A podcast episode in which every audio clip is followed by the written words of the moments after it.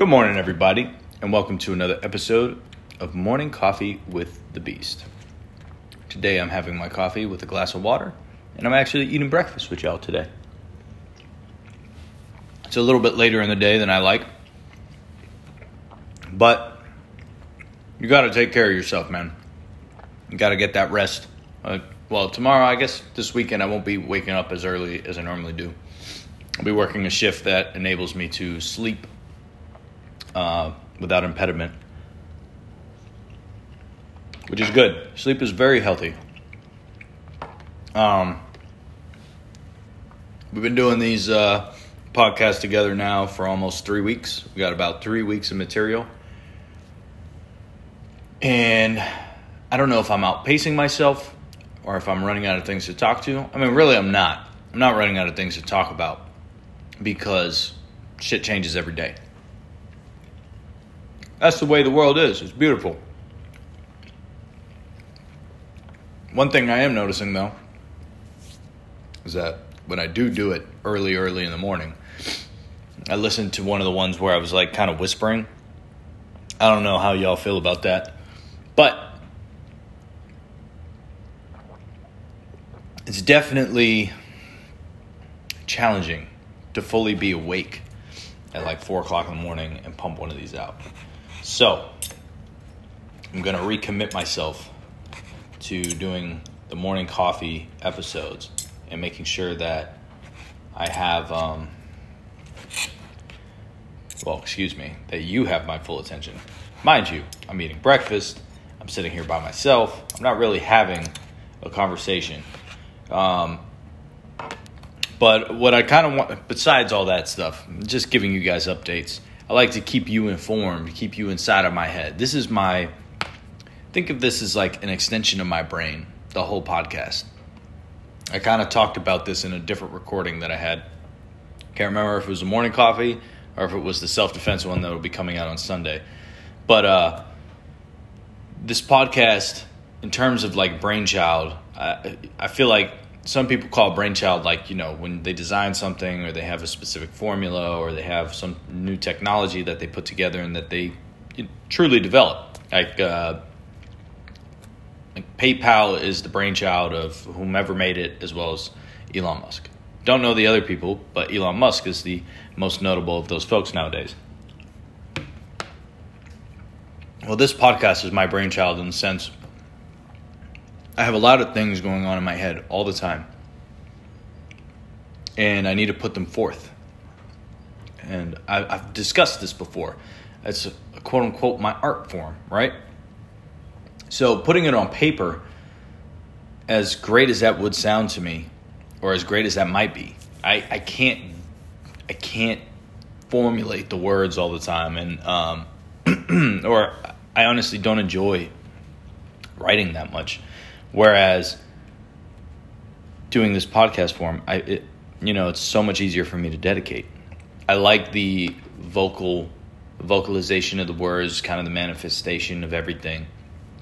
And at the same time, I don't have to do much to like if I want to see my progress, I don't have to do much to get that return. I can just boom, pick it up. I can hear that I already did something. I can visually see the time that I've been putting in those metrics really help me get to where I want to get. So I appreciate that for myself. Uh, I just read a I read an ad yesterday for the app that I use to record the podcast. It's Anchor.fm. It's an Anchor app. I have an Apple iPhone, so it's um honestly it's exactly what I was looking for. I would have started these podcasts maybe two years ago had I known about this. But we are where we are. Everything happens for a reason. And everything doesn't happen for a reason. That's why I haven't won the lottery yet. Um, no, I'm just kidding. At least that's what I tell myself. But, um, anyways, want to discuss with y'all today what does it mean to be a beast? And why why am I so tied to these beastly things? Well, I'm pretty sure I brought this up before. But the main idea behind beasting with Brian slash Morning Coffee with the Beast and focusing on the whole beast aspect of everything. Like, what is a beast, Brian? Like, you're not a beast. You're not rich. You're not powerful. How are you a beast? Well, beast really has nothing to do with with those metrics. Like, it's I equate it similar to to the idea of intelligence. I took a class some years back. Might have been sociology, psychology, can't recall. And we were discussing the concept of an IQ test and the concept of intelligence and how your sociological, environmental uh, environment really influences the outcome of your results. And that the tests are designed not so much for a particular person but they're designed by uh, one group of people to be addressed to another singular group of people. But um and that's why the tests vary so much. That's the main issue with standardized testing is that you across the board will not get the results that actually reflect the population so, when we discuss who's intelligent and who's the smartest people in the world, and we start to say computer people, da da da da, well, in the hierarchy of intelligence, it's because we un- we believe that that is more complex, and probably because more more people don't have a liking to it. But I guarantee you, if people enjoyed that stuff more, more people would cling to that, and that would just become everyday knowledge as opposed to those people being intelligent. Uh, intelligence, there's definitely stupid and smart people, but intelligence is more based in what you like to do as opposed to what you're capable of knowing. So, because as human beings, we typically have all the same capacity, guaranteed. Guaranteed that the mental capacity of each person is quite similar, even the unintelligent ones. That's just a fact. So, with that being said, there really is no excuse. There's really no reason to dumb things down per se. You can, what the true statement ought to be, like if you're going to say, oh, I want to dumb things out." no, that's an incorrect way of talking. It's quite rude and conceited to believe that you are this holder of great knowledge. In fact, you should say, oh, let me say this a different way, or let me translate this to you in something that you might understand. And some people might not like that, but at the end of the day, we can all speak the same language. And there's no reason, if you want have a better understanding of, of one topic, there's no reason for you to bring it to somebody else. And that's why we have things like similes and metaphors, so that people can make uh, relations to things. And that's why I always relate things to other stuff like I'm doing now with intelligence, to the way I describe what a beast is. And what is a beast? Well, a beast is really anybody, anything that put forth a certain amount of effort that kind of depicts a very animalistic sense of what it means to be human. And I'm very, uh, very tied to the idea of humanity. Uh, I, am not a humanist. I know that's like an actual specific thing, and I don't know enough about humanism to call myself a humanist. I need to get more cream for the coffee. I'm already at two cups today, I think. It might be more. I don't know. I never keep track. I drink coffee till I'm satisfied. Feel me? I don't eat till I'm satisfied. Because that would mean I cannot stop eating.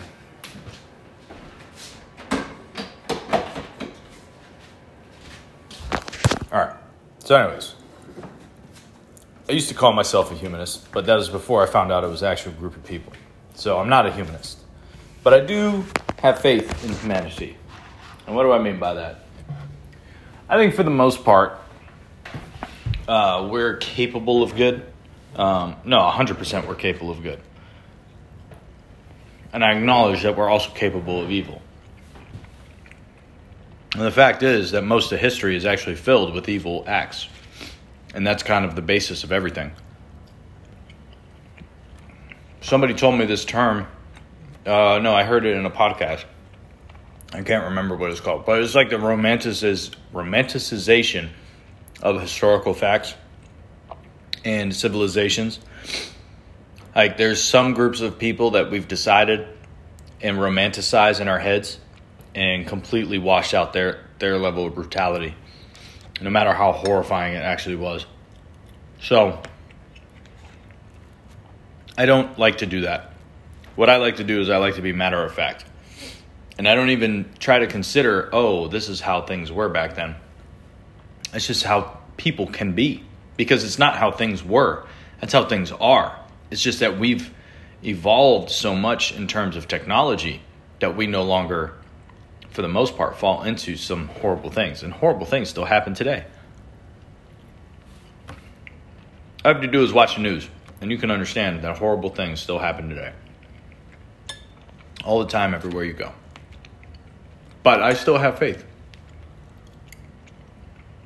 Now you might be wondering why. Why would I have faith? And what can, what some might deem as such a terrible place to live? Well, the fact of the matter is, is that life just keeps getting better. You know, we're not dying of uh, of simple diseases like a simple cough for the most part. Not on a grand scale. Like if COVID nineteen had hit this world a hundred years ago, it probably would have been way worse, given all the same conditions as the people that are high risk. Um, well, there's no way that you would have been able to get medical care. Even if it had hit us maybe, let's say, 30 years ago, it would have been way worse. In my opinion, it's just the way it is. Uh, we, you know, we've kind of as a, as a race have kind of been getting much more healthy and things of that nature, despite the increase of the obesity rate and things of that like that. I mean, who knows? Maybe those numbers aren't actually reflecting the level of health of people, and that we're actually getting more fit and gaining more muscle. I don't know. A study ought to be done. According to the BMI scale, I have been obese a majority of my life, so it's very difficult to for me to weigh in on that one. Anyways, back to being what is a beast. So the birth of the of the beasting with Brian. I don't want to call it brand, but essentially, I it, it is my brand. It is me. So the birth of beasting with Brian started with a video that my brother-in-law shot for Vimeo well, not for Vimeo, but put it on Vimeo. Me going around talking about different animals and trying to catch snakes. I have been uh, into catching snakes and shit like that since I was a little kid, since I was like four or five. I caught my first snake, I think, like officially at like 11. I was bit by a snake at six, and that kind of, just like Spider Man, I was, I was then the snake man. And I always tried to catch every snake I could in New England I was only able to catch three species just because that's all I could find. I got, um, I caught many garter snakes. Those are just the easiest. Uh, oh my goodness, can't remember the name. Starts with the C, but it's another small green snake with, oh, the ribbon snake. It does not start with the C.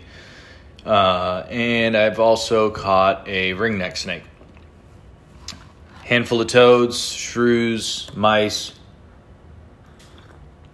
I even almost caught a, and all this is with my bare hands. I don't use tools. I'm a very, I, I was a student of the crocodile hunter and Jeff Corwin in my youth. And all I go with is I'll find a stick on my way in and be able to catch snakes like that. I've caught probably probably hundreds of snakes to be honest. And that was just in mainly Massachusetts, mainly Massachusetts. And then ever since I moved here, well, I've caught lizard, I've caught snakes. No, I haven't caught snakes all over, but I've caught lizards. I, I like lizards more than snakes now. Before I was more of a snake fan, Now I'm a lizard fan again. And I've always had this thing for reptiles. Big into like Jurassic Park, even though they're not reptiles, and I'm aware of that now. I'm actually kind of hurt. But, uh, you know, all that beast stuff kind of came came from me having this interest in herpetology and reptiles and whatnot, and my willingness to go out and catch them. And then from there, you know, I've kind of just I've always been a nature guy. So like, you know, beasting with Brian. It's about getting out in nature, doing some things. And then I've always been into exercise and like not overkilling myself. I've never gotten that uh, what is it, uh, rhabdo or whatever it's called. Uh, not that I'm aware of, but I've always been about pushing myself to my limits.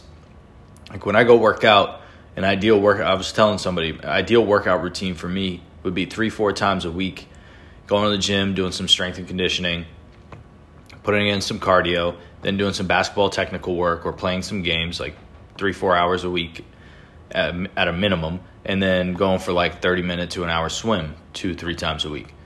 And then also hitting the bag for about 30 minutes two, three times a week. That is an ideal workout routine for me. R- roughly like that. Not perfect, but roughly like that. But doing all those, like, I have no problem doing those things every day. My body does, but my mental state has no problem doing that all the time, every time. And that's another thing. Like, when people go work out with me, they usually want to pass out. And I, I'm not in the best shape that I want to be, but I guarantee you I can outpace a lot of people just based off of my my workout routine.